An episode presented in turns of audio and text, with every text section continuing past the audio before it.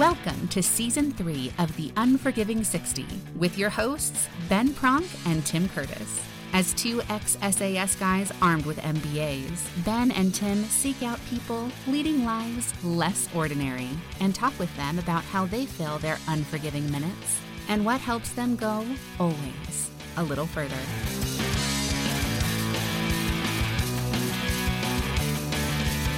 Ladies and gentlemen, welcome back to the Unforgiving 60. I'm standing next to Tim Curtis. And I'm standing next to Ben Pronk. It sounded cooler in my head. Yeah. it sounded a bit sort of Well, weird. either, either way, we're on a round table too, so we are, we are. clockwise or anti-clockwise. And our guest this week is someone who I personally love. We've Mm. really had a great interaction with Dr. Lies Notebaert Mm-hmm. from the University of Western Australia through our Resilience Shield project. How did we first come across Lies, Tim? Hmm. Oh, we speed dated Yeah. through uh, one of the federal government agencies. We said we were looking for an academic partner to prove or disprove our methodology. We received an innovation grant, and we yeah we did some speed dating across some universities. which was mind blowing. Um, you know, way to make us feel dumb. We met. We were definitely the dumbest people in the room in all of those speed dates, and I was staggered. Uh, just amazing uh, fields of research. The the number of academics that we spoke to, any one of them would have been awesome to partner with.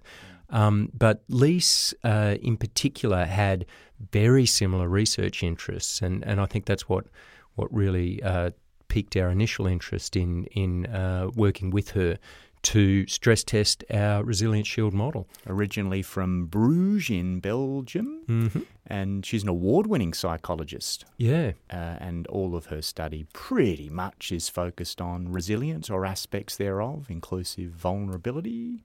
Yeah, and we um, have uh, done a number of, of sort of things alongside Lies uh, in, in the lead up to the book, and the, the keystone of it was our resilience survey, um, which we developed, uh, fielded, and Lies has uh, crunched the initial tranche of results with some really interesting insights. We're going to talk with her about those. Yeah, and very practical insight. She talks about the necessity of having tools Yeah. to uh, strengthen our vulnerability and improve our resilience. So we'll talk specifically about what tools she recommends. Yeah, so Lies's going to, to tell us if our model works. She's going to tell us what within our model moves the needle on overall global resilience. And then we're going to talk about what we've learnt from this initial tranche of results and how we're going to update and um, continuously improve our methodology from there. And the results are in. Let's get on with the show.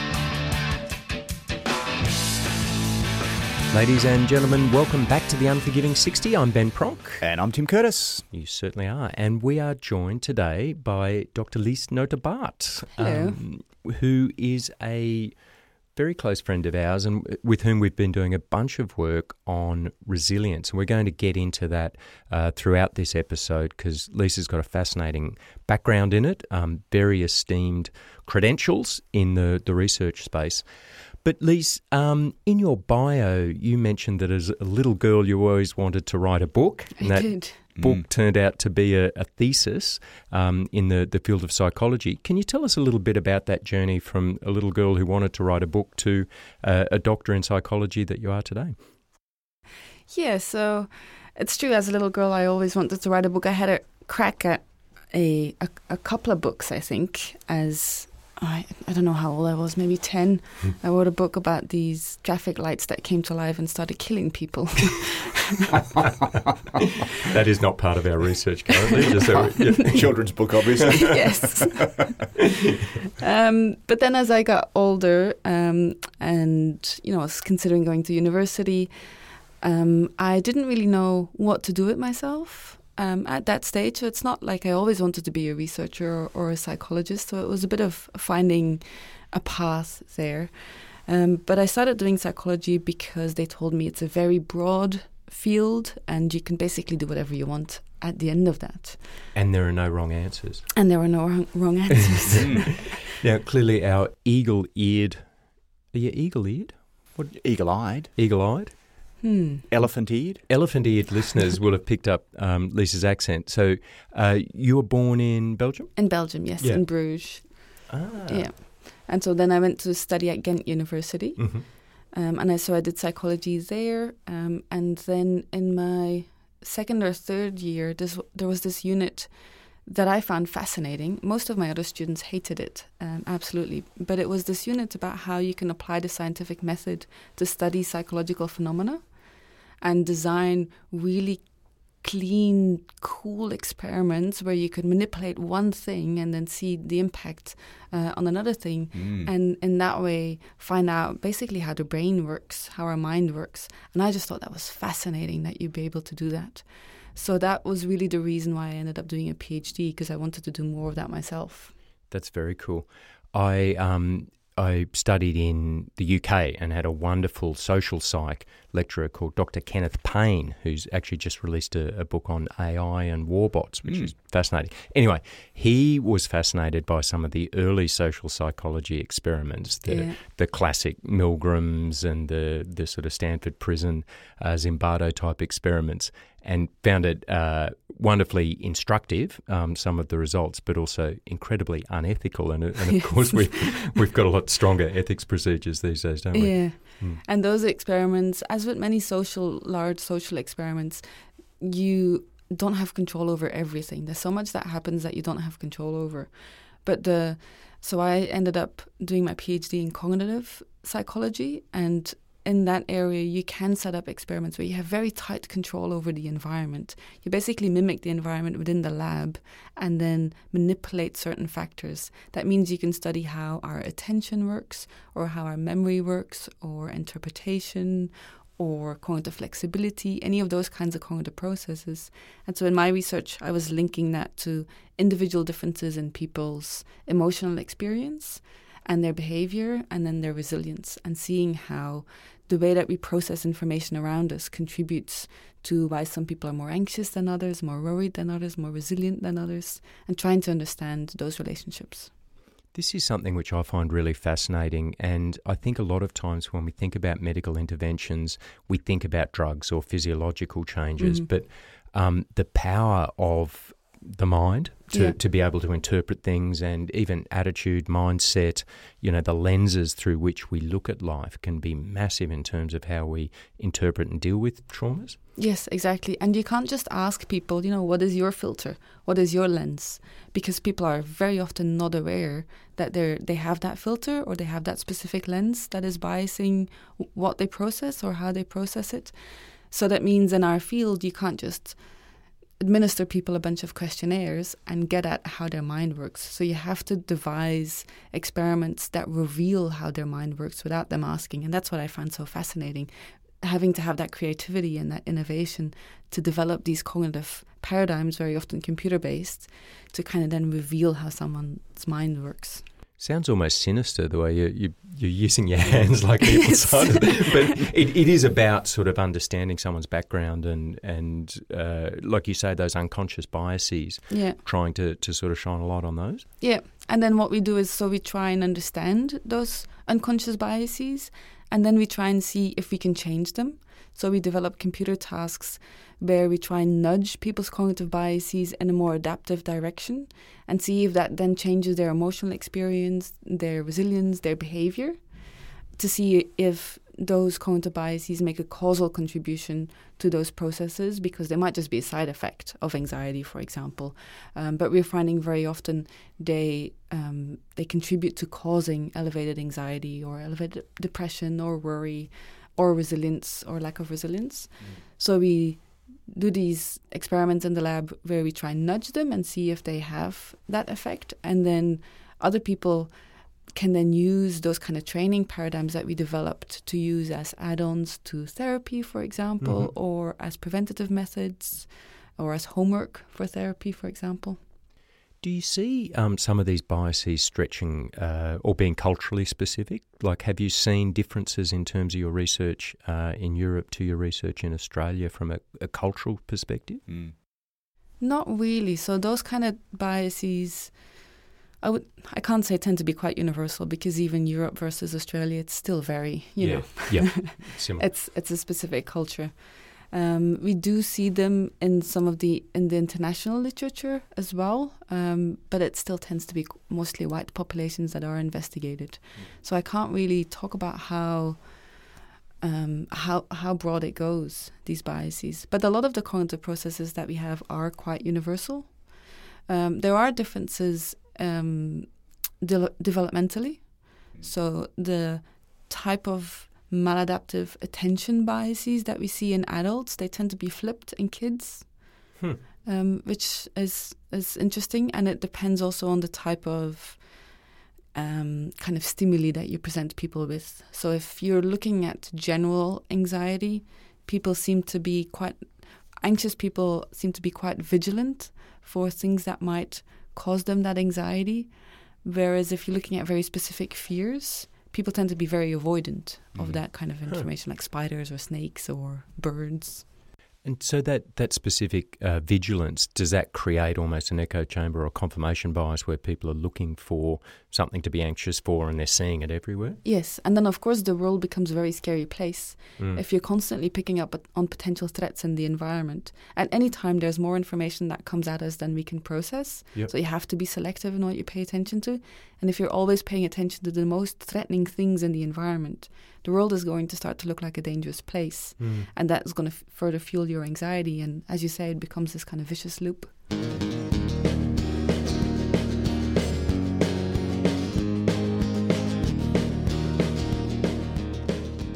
Lies, what is resilience? So resilience is always we talk about resilience when we're talking about dealing with adversity. So something really bad happens, um, and resilience relates to how people respond to that.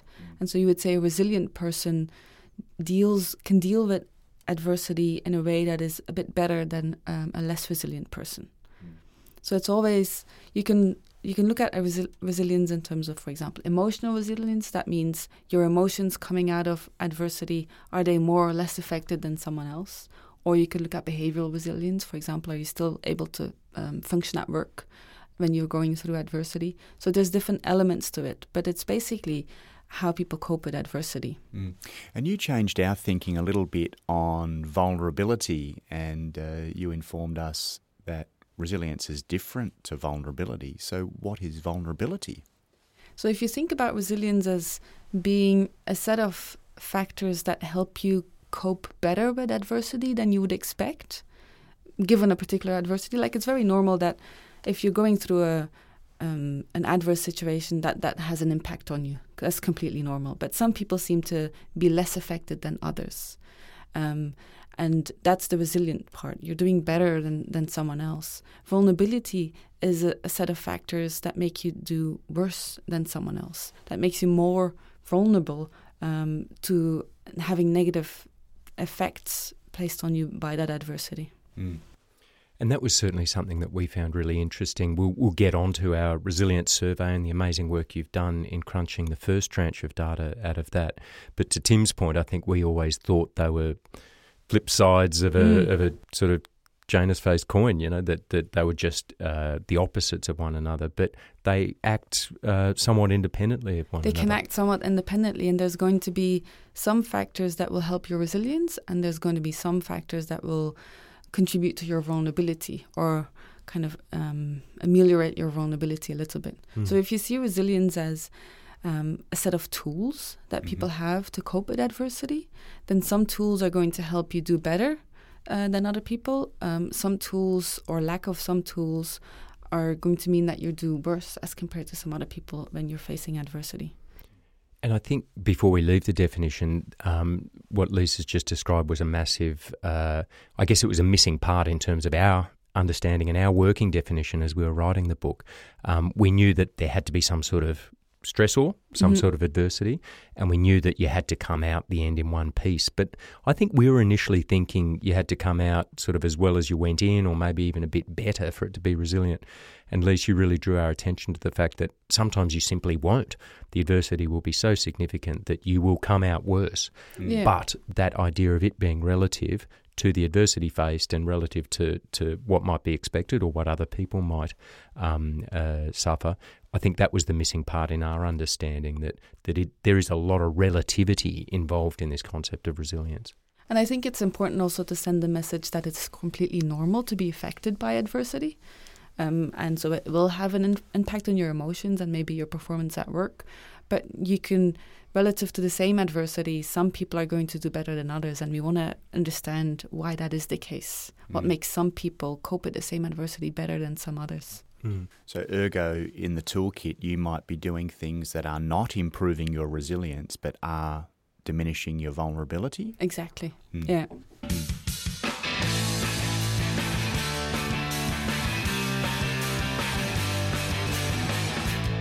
Well, why don't you just wait here at the bar while I go outside and go around the corner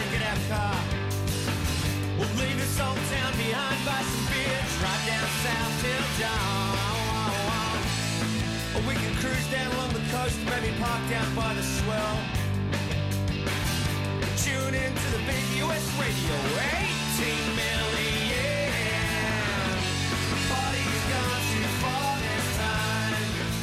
Which is a wonderful segue into some of the findings from our survey. So, um, for our listeners, uh, we, as in Tim, myself, and my brother, Dr. Dan Pronk, um, became interested in resilience after seeing a lot of our friends going through traumas, including uh, combat.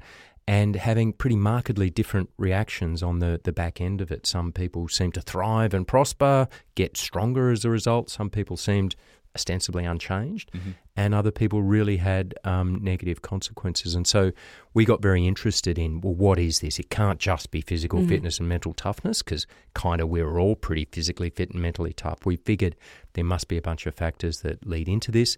And so we developed the Resilience Shield model. Um, but it was really important to us that it wasn't just our anecdotal experiences that buttressed this concept.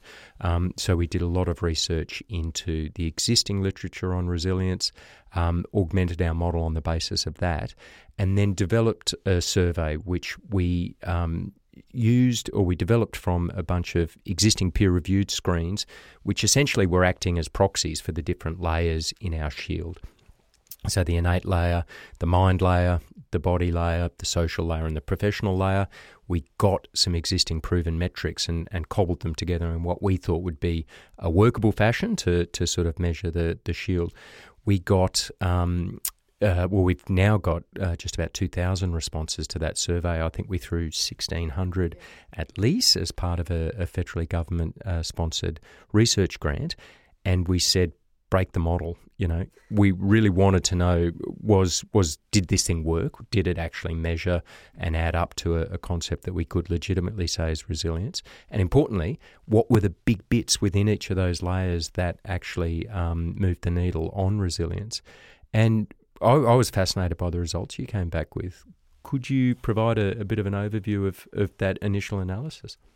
Yeah, so the, we did structural equation modeling for the stats fans out there mm-hmm. to look at how each of the measures that you incorporated in the survey contributed to each of the layers and whether they did and, and how strongly they did, and then how strongly each of the layers were related to the measures of resilience to see, you know, do each of these layers contribute to this factor that is resilience? And we found that yes, each of the layers that were indexed in the survey do contribute to resilience, and the measures that you have in there in the survey, um, looking at the different layers, they, uh, for the most part, contribute to indexing that layer. So there's good evidence, statistical evidence in the survey that supports the Resilience Shield model. Um, So we don't suck. You don't suck. in that particular facet. sorry. Yeah, yeah. Just maybe you know Our good, model doesn't suck. good luck rather than Yep. good management. Yeah. But because your model was evidence based as well from Mm. the literature, Yeah. um, you know that that make and the measures that you have are well validated measures. Obviously, that helps in in testing this model and and seeing how it works. Hmm. So we found we looked at resilience because the questionnaire that you had in there allowed us to look at vulnerability and resilience separately. Mm. And interestingly, some of the layers contribute more to one of these factors than the other factors. So, for example, the body layer that you had sleep, exercise, diet that one um, helps with both resilience and vulnerability. So, that's kind of the basics of good resilience. You need to have healthy body and a healthy mind. Um, and so, better sleep, better diet, um, you know, enough exercise is really going to help you build your resilience and decrease your vulnerability. And some people might go, well, but I already eat healthy, I already sleep enough, um, I exercise. And that's true uh, for a lot of people, but it's often also the first thing to go when people are experiencing Yeah. adversity. And so when that happens, you kind of need to check in with yourself and going, well, am I still eating healthy or am I just, you know, doing takeaway meals or did I stop exercising? Um, because it's the first thing that falls away and it's a really, really important component. Mm. And sorry, before we leave the body layer, the, the MVP, the most valuable player from the, the body layer in terms of our research? Sleep. Yeah. Mm. Sleep is very important. And we know this from all of the mental health research as well. Sleep is just really important. And it's, it's kind of an invisible contributor. Sometimes people don't always realize how important sleep is to them.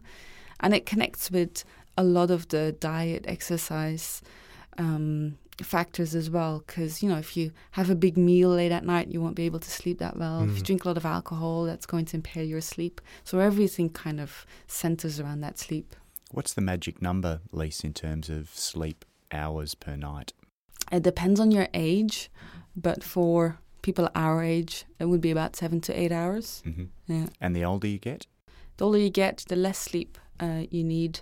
Um, teenagers tend to need more. Also have a, a shifted um, cycle, so they um, they tend to fall asleep later, which is why early school days are really really bad idea. Mm. But And does it? Yeah, okay, that's Yeah. interesting in itself. Um, does it differ markedly from teenagers to people in their middle age to the older demographic? not that markedly. Um, so as I said, it's the, the delayed shift of, in teenagers, um, whereas then we tend to you know fall asleep a little bit more early, or it's better for us to go to sleep a little bit more early. Um, but generally, still, you need no matter what life stage you're at, you need en- enough sleep. Mm. Yeah. And so the, the body layer is pretty important for both uh, resilience and decreasing our vulnerability. The mind layer I found interesting from a statistical point of view that uh, the way we were, were collecting data on the mind layer sort of broke our model, didn't it? It did. yeah. it was very difficult to differentiate the mind layer from the resilience measures. And that can mean either two things people were interpreting them in the same way, and therefore they measured the same thing, Mhm. or the mind layer and or the mind layer very strongly contributes to resilience. And that's the downside of self-report questionnaires. Sometimes, you know, if people see two things that are highly similar, they interpret them in the same way, even though we meant we mean them to measure different constructs. And then it's kind of difficult to separate them. So what we were seeing is that the way that the mind layer was measured was very strongly overlapping with the measures of resilience. Mm. I, I found two really interesting things in that because when we dug back into the, the screens that we were using for the mind layer, or and one in particular, and the screens we were using as a benchmark for overall resilience, the peer reviewed stuff, the questions were very similar. And I, I think Yeah. even just at a lay level, you can see that uh, even in the academic research, they're kind of talking about the same thing They are. strong mind Yeah. and strong resilience. And then from uh, historical examples, and I keep citing things like Nelson Mandela, uh, James Bond Stockdale, an Mhm. American Air Force pilot shot down, spent four years in the Hanoi Hilton in Vietnam. Um, they clearly didn't have good optimal diet, sleep, exercise, clearly didn't have good social interactions, probably not a lot of professional fulfillment. But what kept them going was, was purely the power of the mind. And so I think from that historical, anecdotal sort of perspective, it Yeah. kind of stands to reason that the mind's going to be a really important component. Mm. Definitely. Well, yeah. is it, and, and you know, even more recently, we talk about professional sports people who are at their one professional peak, but also their physical peak. A great example, Glenn Maxwell, who wins a game from for Australia on a Sunday, the next day he's on mental health leave, which Yeah. is fascinating. And, and even in that field where you've got people at just such elite levels of fitness, Mhm. the, the differentiator is Is often the- in the head rather than the, the physical. Yeah. Kanye West. I mean, Yeah. he, he, you'd say, what, top tranche of musicians worldwide and regularly has mental health issues. So I'm fascinating with fascinated with the mind layer, and it's our foundation layer. As you Mm. know, even before body, we put mind first in, Mm. in our model. Yeah, and people can often compartmentalize, being really, really focused on their jobs, for example, but then they step away from their jobs and everything falls apart. Uh, and that's an interesting, I think, process as well, where people have that flexibility to, to, to, you know, think very adaptively or function very adaptively in one context, but then they move to another context and they fall apart. And that's something about resilience as well. It's not because you have certain tools, resilience tools, or, or a strong layer, for example, that that is going to work in all situations, because some of these layers are going to be better for some situations than other situations. Um, so you can't say one person is a resilient person and they're going to Mm. be able to deal with anything. Mm. It's very, very dependent on the type of adversity that people experience as well. Mm. We talk a lot in the book about that sort of domain specificity. You know, you can get uh, through inoculation, through experience, through skills and tools. Um, uh, you know, lower your sort of, I guess, vulnerability against certain stressors, but but still have the the possibility of something else sneaking up on you. And it raises a really, I find a fascinating question. That's that tension between uh, specialism and or being a specialist and being a generalist. And Yeah. we see, I think, in a lot of high performance areas, people naturally dedi- become specialists, and so. Um, you know whether that's the, the sort of stockbroker who's who's at work the whole time and really on top of her game in that area versus a professional sports person versus the elite soldier. Um, that speciality comes at a cost, I think, in terms of global general resilience. And if if that uh, particular vocation gets taken away all of a sudden, it can Mm. strip out a lot of the the mechanisms that are providing the resilience. Yeah, especially if this is uh, situations that you ended up in as a result of training and you were trained very specifically to learn to deal with these kinds of stressors that you're going to encounter in your professional environment. But then that goes away and you're put into another environment and you don't have the tools to cope with Mm. adversity that comes up in that environment. And then you suddenly feel completely kind of um, out of control, out of your depth, but you're used to being very much in control and being Mm. able to do everything. And, and that distinction, people don't like being out of control. Mm. It's a, a human trait. We have a lot of difficulty feeling out of control. You could see that in the pandemic as well. Mm. Um, toilet paper Yeah, crisis Yeah. and so on. Um, often driven by feelings of lack of control, and then people try and do things to bring back that control. Sometimes they're not as adaptive.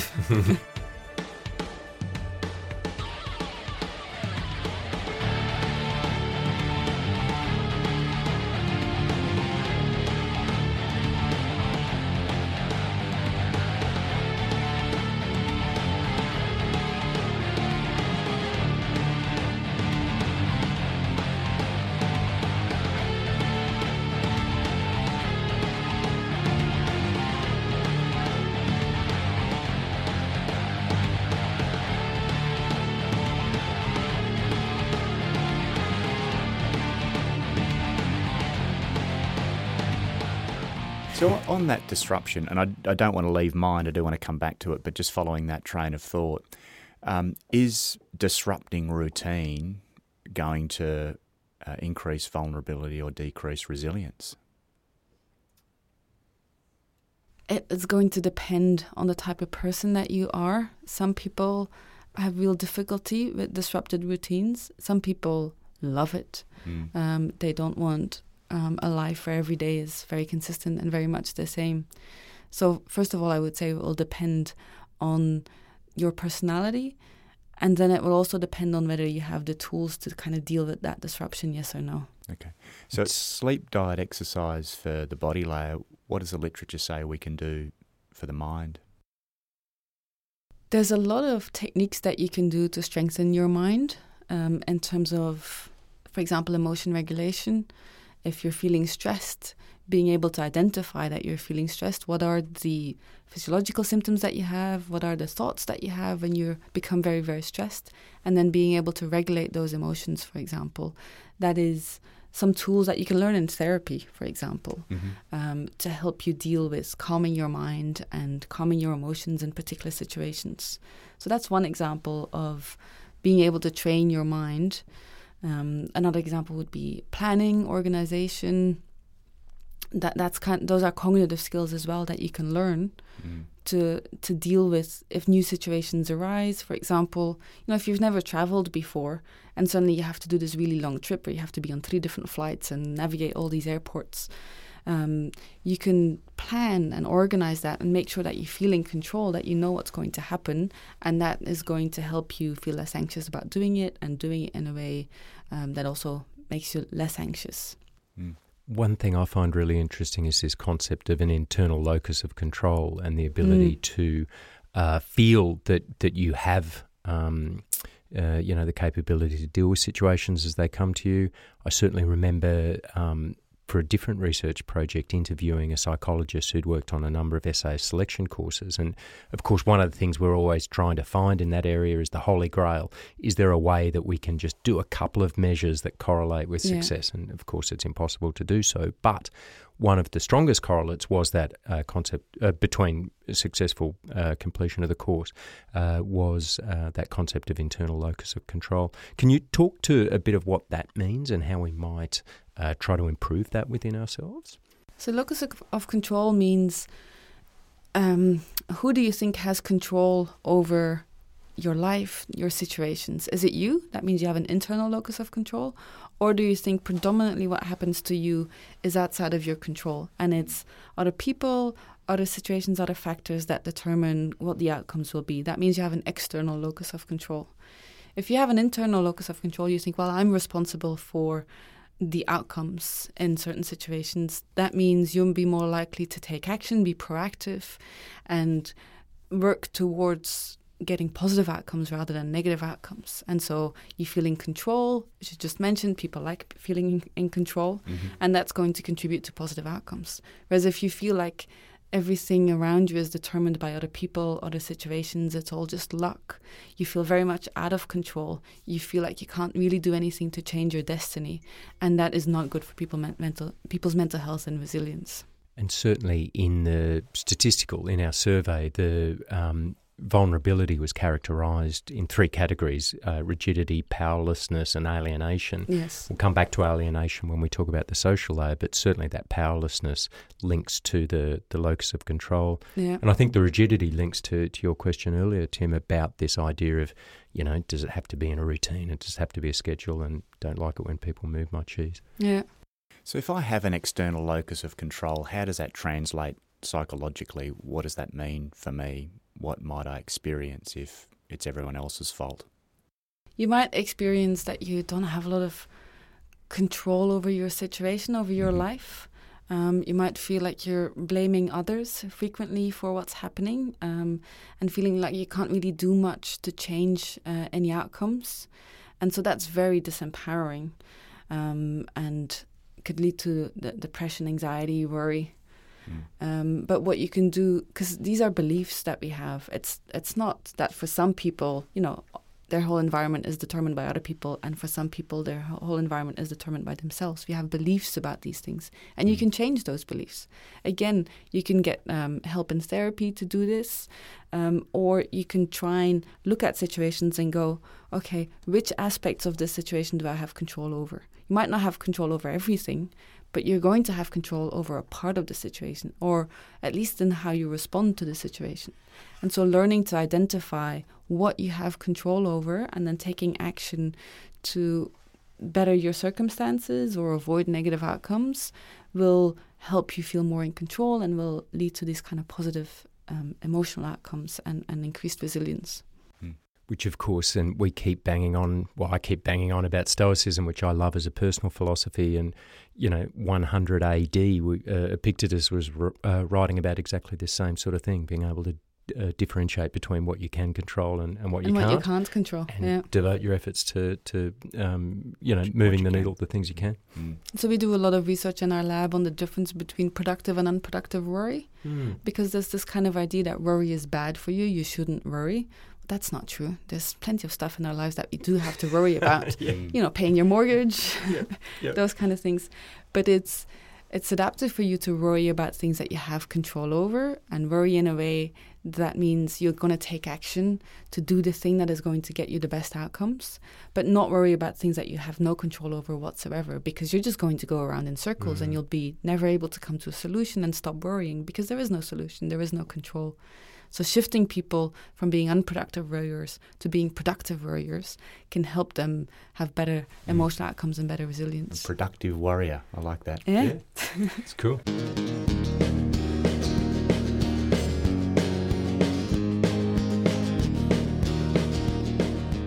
Uh, well, before we leave the mind layer, there's a lot of people saying that we should practice mindfulness or we should meditate.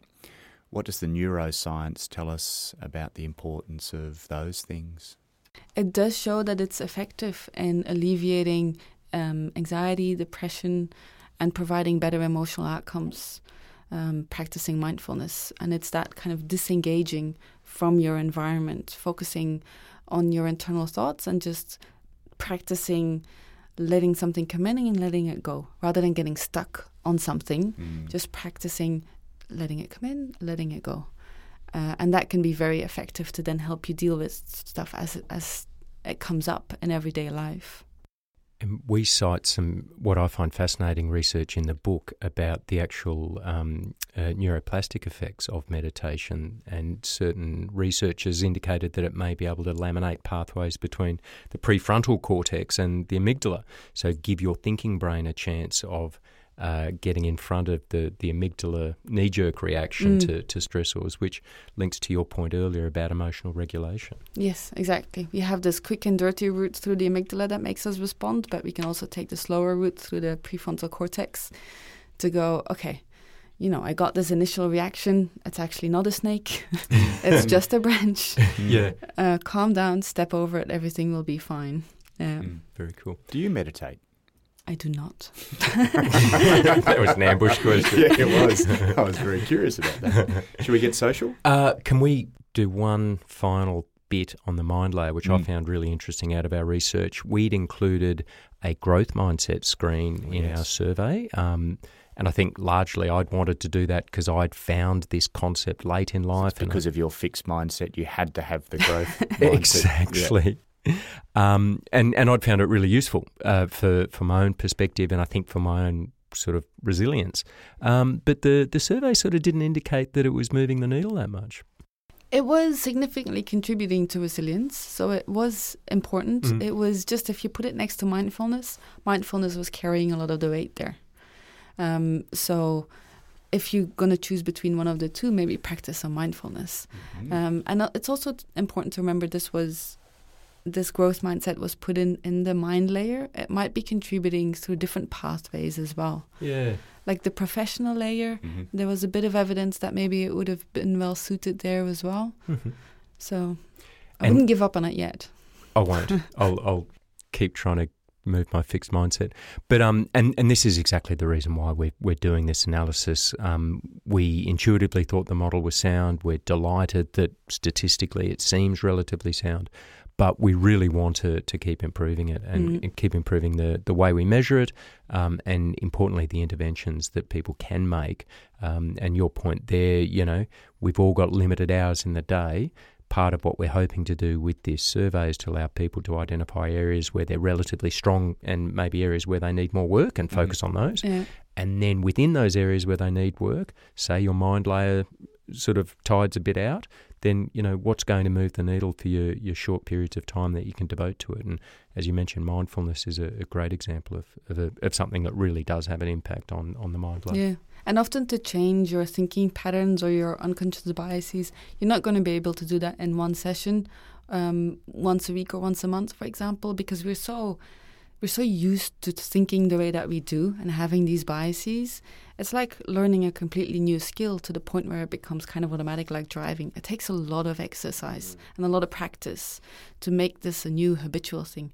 And this is why mindfulness works best if you do it repeatedly, you know, um, very diligently every day or multiple times a week because it takes practice to build a new habit like that. And that's going to be the case with anything that we have in the mind layer. Even when it comes to locus of control, for example, it's not, you know, seeing uh, one situation and thinking, where do I have control over? But it's doing this over and over and over and over again to foster that sense of internal locus of control.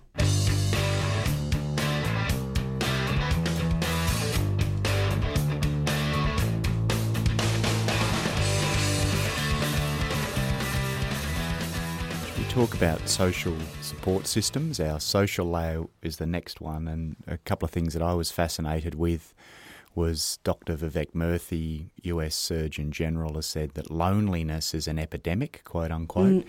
and he equates loneliness to the physiological, um, as a physiological relationship with smoking 15 cigarettes a day. So if you're lonely, Oh, wow. Yeah. the physiology, he says, is you know the same effect of negative effect of smoking 15 cigarettes a day.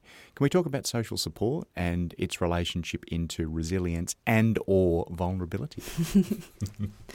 So we know from a lot of past research that social support is really important for resilience. So it was really good to see in your model that that is one of your layers as well, and and that you have had indexed that. And we find again in your survey as well the social layer really important contributor to vulnerability in this case, diminishing your vulnerability as well as strengthening your resilience. But we found it was more strongly related to the diminishing vulnerability.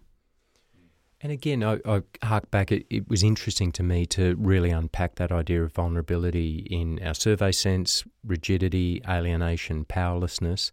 And I found it really interesting and, and kind of intuitive that, that your friends would, would help with that. You know, particularly the alienation, that's pretty obvious. But, you know, a good supportive friend network can help with that that um, uh, decreasing feelings of powerlessness. You know, good Yeah. friends lift you up and, and make you see things from different perspectives, and, and they're your, your cheer squad. And that, that rigidity I found interesting as well. That you know the the ability to, to sort of roll with the punches as things get disrupted. Yeah, because sometimes you need to look at a situation from different perspectives, and you might not be able to do that on your own. But if you have friends there that help you look at a situation from different perspectives, then that can help broaden your view about a particular situation. Um, and yeah, you'll feel less alone. You- You'll feel supported. You're not going through this alone. All of these things will help diminish your vulnerability to having to cope with stressors. They might, as the, the statistics were showing, increase your resilience a little bit as well, but very strongly they'll help you not kind of dive off the deep end um, when you're facing adversity. In in our model, we talk about you know the stressor as being chronic or acute, and you've got the absolute stressor. You can't really change that in a Mm. lot of cases, but we do tend to add what we call a perceptual bubble on top of that. We can make things worse by the way we perceive them. Definitely. And in many ways, Yeah. I look at that reduction of vulnerability as shrinking that perceptual bubble. You know, the bad things still happened, but reducing our vulnerability and some of those feelings can help shrink the, the negative layers we can tend to add on top of it. Yeah. And resilience is not only in, in response to one huge negative event that happened to you, like a car crash, but it can also be more chronic, where you're faced with adversity day after day after day, and it just adds up and it keeps building up. For example, if you're in a very, very stressful work environment, or you're a parent and, and there's um, a situation where it's very difficult parenting, like say you're a single parent or you have a child with a disability, it's it's chronic adversity that you're experiencing, and so your social network can also help you there in terms of getting that support, instrumental support, emotional support, getting that you know being able to disengage from the situation after work, for example, or in the evenings going out with friends. At least you can kind of let it all go for a little bit. Uh, and engage with your friends. So, those are all different ways that your social network can help reduce that vulnerability. Considering biases, friends or family, which one makes a decent contribution to diminishing vulnerability or increasing resilience in that social layer? So in the survey that you guys put out, it was friends that had the biggest contribution.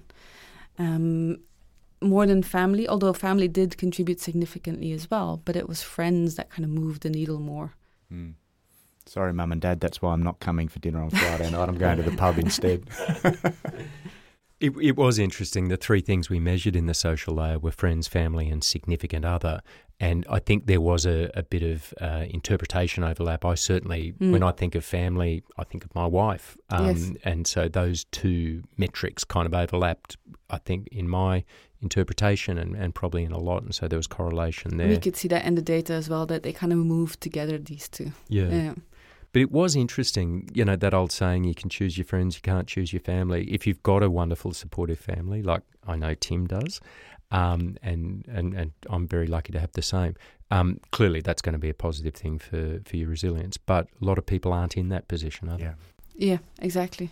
And it's also important to think about this particular sample and what might the characteristics of this sample be, because there's different stages in life where your family might become more or less important. Again, if you're a younger person, family is more important because you're very dependent on your family. Maybe the same when you're an older adult.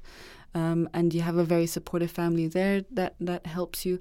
But um, if we assume that most of the demographic in this survey is kind of our age as well, this is the age bracket where friends will become very important in addition to family as well. Mm.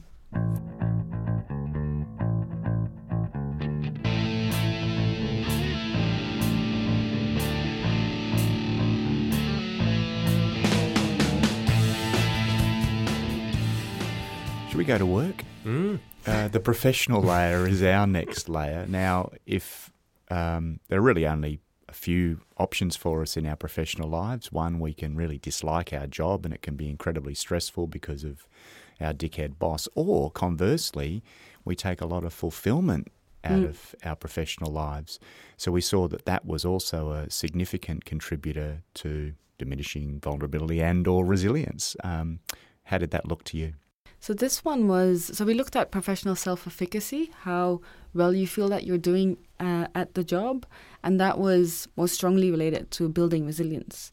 And that is something that you can see in the literature, literature as well. That positive self-esteem, having a very good positive view of yourself and your skills and abilities can contribute to resilience and often that is something that we are getting through the workplace for a lot of people that is something that you get through the workplace you can also get it from um, outside of the workplace if you um, have a nine to five job but you're very um, active in organizations for example outside and you get that sense of self-efficacy and, and kind of pride in your skills and abilities outside of that but for a lot of people it is through their workplace Very cool. And Lies, what about the differences across genders? Do you see any drivers that show males or females are less or more resilient and across any of those layers? That is a very good question, and we haven't actually looked at gender differences yet. From the literature generally, it seems that women tend to be more resilient than men. Um, I would sus- suspect that that is often that might be because women tend to have stronger social networks, but that is certainly something that we can check in your data set as well. Yeah, that'd be a good next step. And and the other one that's a uh, that's you know we've discovered I think in the last couple of months, Ben working with a pastoral company is how vulnerable farming communities are, Hmm. particularly men um, in farming communities. Uh, anecdotally or in the literature, what does rural v urban life look like with relation to resilience? It's true. There's unfortunately there's higher rates of mental health issues and suicide among farmers, and it can be a variety of factors that contribute to that in terms of strength of social network, social support, because you're you're more isolated from other Mm. people. Also, stereotypes about masculinity, for Mm. example, and and not feeling like you can ask for help or you can express that you're not coping very well um, that can contribute m- more in um, rural areas as well, and means that people wait too long to ask for help, um, and then it kind of it can spiral into wi- being withdrawn, self-isolating, and can that way kind of make everything worse. And there's the the insecurity associated with farming, for example, uh, if there, if you have droughts, it's not a steady income, Mm. right? So if there's major factors like droughts that operate, it causes a lot of stress Mhm. um, and a lot of financial stress, and um, that is going to be very difficult to cope with as well. Mice plague at the moment on the east coast. Yeah. It Yes. looks horrendous. Yeah, In fact, in the sessions we did have with farm managers, they talked about the importance of their working dog um, Yeah. as a companion. Um, you know, in, in periods of isolation, and the literature also speaks to the value of pets. Yeah, pet it? ownership it tends to be associated with better resilience. Dogs more than cats, I believe. Stands to reason. Um, so, what do we need to do next? We, we've done the analysis of the research. We're going to make a few changes to the survey. Yes. And um, it- as Tim mentioned, we, we've collected a lot of data, uh, demographic data. Part of what we do hope to do as we collect this is look at some of those demographic inputs, Yeah. you know, geographic location, gender, um, Age. age is a Mm. fantastic one. Income, I, I'm fascinated in um, as well.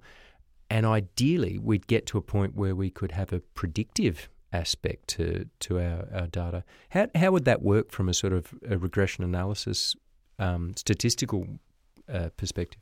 to look at predictive data. Yeah.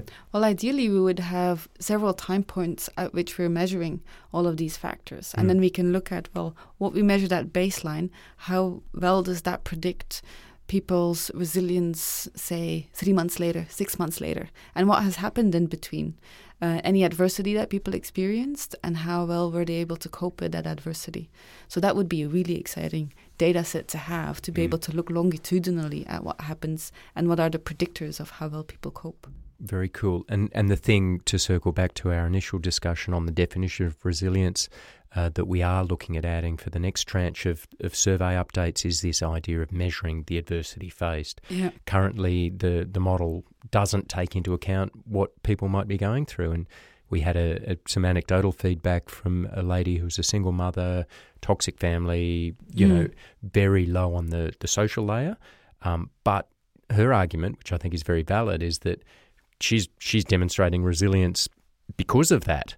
Yeah. Um, and uh, yet the, the survey as it currently stands marks her low on social layer and probably low overall on resilience as a result. So we are going to factor in some of that, that relativity that we Yeah. spoke about at the very start. some of the qualifiers Yeah. um, that mean, yeah, sometimes your family isn't the best source of support. So if you're low on that, but you, that mean, means that you've cultivated a very strong friends network, that's perfect. Sometimes the most resilient response to a particular situation is to get yourself out of that situation Mm. and not use all of these other tools to stay in that situation for longer. If you can get out of a toxic situation, then you should. That could be the most resilient response. Hmm. Know, knowing the construct of the resilience survey and knowing the, the contributions being made by survey respondents, does anything pique your interest or curiosity that you'd like to examine closer? I'm very interested in the strong overlap between the mind layer and the resilience measures that we had.